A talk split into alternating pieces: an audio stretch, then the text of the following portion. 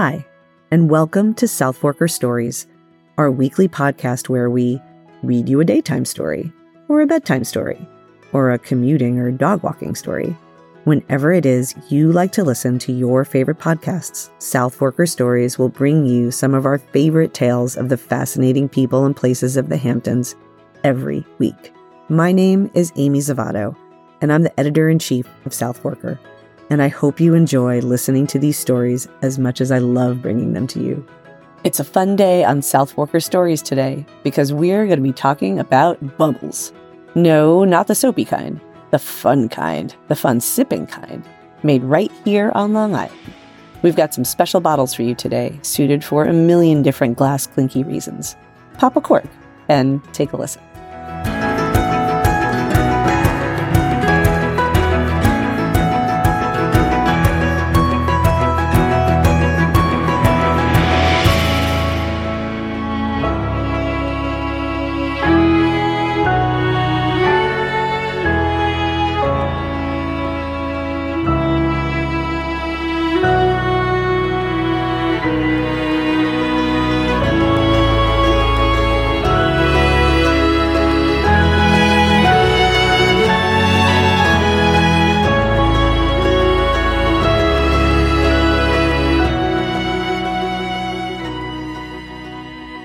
Bubbles. Oh, how we love bubbles. That iconic, energetic string of tiny beads zooming to the top of your glass. It's 100% joy. And certainly an all around crowd pleaser. Clinking flutes represents celebration, first and foremost, but there are as many reasons to drink sparkling wine as there are types to try, even within our own little Eastern Long Island wine region. Here are just a few of our favorites to ring in the celebratory season and any other occasion, really, small or large, that you fancy. Cheers, South Forkers. For the ones who just want to have fun, Castello di Borghese non vintage effervescence, $40. Since Giovanni Borghese took over the winery his parents bought in 1999, the vineyard was, in fact, the very first one planted by the Hargraves back in 1973. You can feel the pioneer spirit that lives in the ground here hope, excitement, and some serious, if you build it, they will come positive vibes. But the young Borghese is all about looking forward and taking leaps of faith, be it buying out his siblings and embracing the giant task of running a winery and a state vineyard, honoring the family name, or hiring a winemaker who, up to now, has spent her time quietly working behind the scenes, learning her trade and honing her skills. Both were good bets. Alyssa Goodale grew up in Mattituck and more than a decade ago started her career in the wine industry, working at places like Martha Clara, Premium Wine Group, and a stint in New Zealand in 2015. Back in the States by 2017, Goodale was working a night shift during that year's harvest with a good friend, and the two started talking about their dream jobs. I was like, I want to live on the North Fork and I want to work at a small vineyard and winery where I can grow the grapes and be part of the winemaking process, she says with a smile. Within the year, Borghese approached her to come on board and work under the guidance of then head winemaker Eric Bilka. This year, Goodale stepped into the role of head winemaker and is excited, bubbling over, one might say, for what's to come, including a couple of traditional method Chardonnay based sparklers from 2022 and 2023 vintages waiting in the wings. But she's also awfully stoked about launching Borghese's very first sparkling wine this past year, Effervescence, a force carbonated, gorgeously pale pink blend of Merlot, Cabernet Franc, and Chardonnay that smells and tastes of early summer cherries and strawberries with just right softness to the bubbles that makes it oh so sippable. We wanted our first sparkler to be a bubbly rosé because those are always fun. And if I'm going out with my mom or my family or with my girlfriends, if we see bubbly rosé, that's what we want to be enjoying, right? No question, she laughs. It has been a huge success. Everybody has really been loving it, and we really love it. for the food focused. Channing Daughters 2022 Rosso Pétillant Naturel, $29. Exuberant. Yes, that's a good descriptor for sparkling wines, but in this instance, we'll use it also to describe winemaker Christopher Tracy. For a winery that's got the kind of following Channing Daughters enjoys, he may well be one of the most hands on, creative, egalitarian winemakers out there. His wines are all about that much discussed idea of place. How does a grape from Italy or Hungary or Germany translate in Long Island? Tracy digs on the nature nurture aspect of winemaking, and it shows in the expressive, distinctive Long Island wines that he makes year after year. He released his first pet nat onto the market in 2013. It's a cute, truncated term that's short for pétillant naturel, an old style of making bubbly where instead of undergoing two separate fermentations, one to create a basic wine, one to create bubbles, as with champagne and other traditional method sparkling. The whole shebang happens in one shot as the still fermenting base wine goes into a bottle and finishes out the process there, creating a gentler kind of fizz. Barring Hargrave's never released version in the early 80s, Tracy was the first to embark on the now popular style of bubbles in order to, quite simply, Make a delicious and expressive sparkling wine, he says. We love sparkling wine. We don't have the equipment, space, the money, etc., to make traditional method sparklers, so Method Ancestral was perfect for us, Tracy says. Plus, they aren't so serious and playful, which is perfect for us again. They are also very well suited to make in our region, both analytically and organoleptically made from 40% Merlot, 30% Syrah, 20% Cabernet Franc, 5% Blaufränkisch, and 5% Dornfelder. The nose is nothing short of entrancing and fun. It smells of raspberry, juicy cherry, and zippy tangerine, all of which continue joyfully on the palate. It kind of makes us crave mussels steamed in wine with a side of sourdough and saffron mayo, but its snappy little bit of tannic grip and dry, dry finish seems to fit a multitude of cravings, or the Feast of the Seven Fishes. For the sentimental historians, Lenz 2016 Cuvée, $42.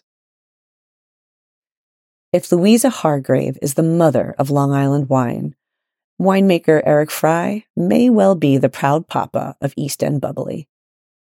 I'm pretty sure it would have been Eric Fry at Lenz who made the first traditional method sparkling wine here, says Hargrave, the co founder of Long Island's first winery. We looked into doing it and even traveled to Epernay and Champagne to look at special equipment needed for it, but we determined that it was an extra expense we just couldn't justify. Good thing Fry stuck with it, using his dogged vigilance in the vineyard and near impenetrable patience for aging in the cellar and hand riddling all the bottles. No automated gyro palette for him. While the winemaker at Lenz, he kicked off his bubbly program in 1990 via the traditional method, that is, using the same technique made famous in Champagne, creating a second fermentation inside the individual bottles that makes the bubbles via carbon dioxide.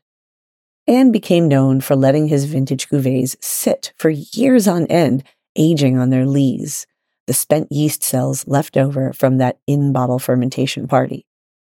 Notable because that time hanging around in this state develops rich complexity to rival the best grower champagnes. Believe it. Fry retired in 2016, leaving Lenz in the very capable hands of current winemaker Tom Spotteck. As it happens, that particular vintage, the crossover from Mentor to Mentee, is the current release available from the winery. Made from 100% Pinot Noir, it's a fleeting moment in time that bursts forward with notes of creamy lemon curd, yellow cherry, and crisp sweet tart apples, with a wonderful mouth filling yet restrained juiciness that zips up in a cracker dry biscuity finish. It was a long road with this wine, but I guess it's the first one that I get to see through from start to finish, Spotteck says of that watershed year with Fry. Since then, he has begun to slowly develop his own way with bubbles, creating a disgorged rosé pétillant naturel called Firefly, planting new vineyards and new grapes, and generally trusting his own instincts as he nears a decade at the helm. But that cuvee, yeah, it's a special moment in time that's worth grabbing. For the purists, Sparkling Point 2018 Brut Natur, $42. Gilles Martin is certainly one of Long Island's most prolific winemakers. But of all the wines and wineries he's worked for or consulted with, and there are many, Martin is often in demand. It's Sparkling Point for which he has arguably become best known. In a way, the All Bubbles All the Time winery was a little bit like coming home. Martin was born in Meaux, a town just northeast of Paris that's about a quarter of the way from Rheims, the center of the nation's Champagne region.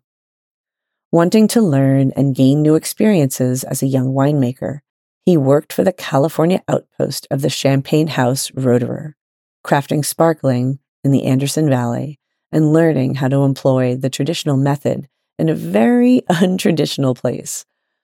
Eventually, he landed on Long Island and caught the attention of Cynthia and Tom Rosicki, whose dream was to create an all sparkling winery right in the heart of Long Island wine country.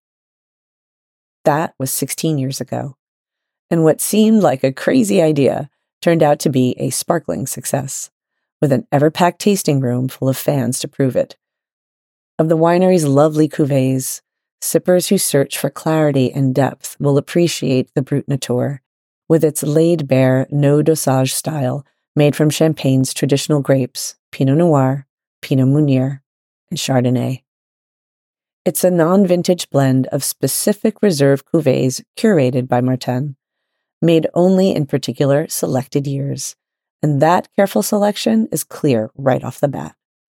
There's a gravitas to this wine that smells and tastes unrushed, with notes of toast, golden apple, and a whisper of freesia.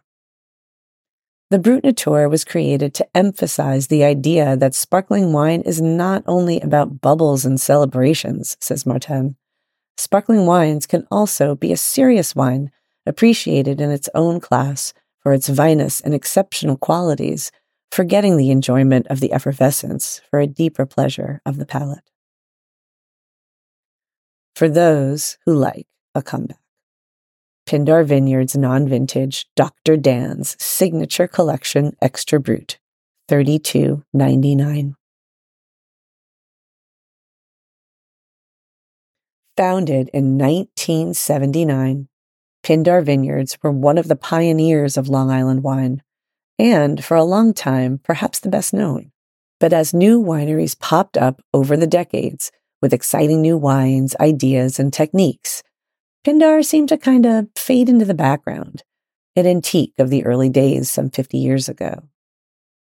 But if current winemaker Eric Bilka's sparkling speaks for the state of affairs there, it's high time to give Pindar another look. Bilka is one of those behind the scenes guys who's been making wine on Long Island for myriad wineries for a couple of decades, as well as for his own label, Influence. And if you've never had his Malbec, please go get it. But here, the trio of traditional method sparkling he makes are so damn good. It's kind of hard to pick a favorite. Still, the one that really stood out to us was Dr. Dan's signature collection, Extra Brut, named for the winery's founder, Dr. Dan Damianos.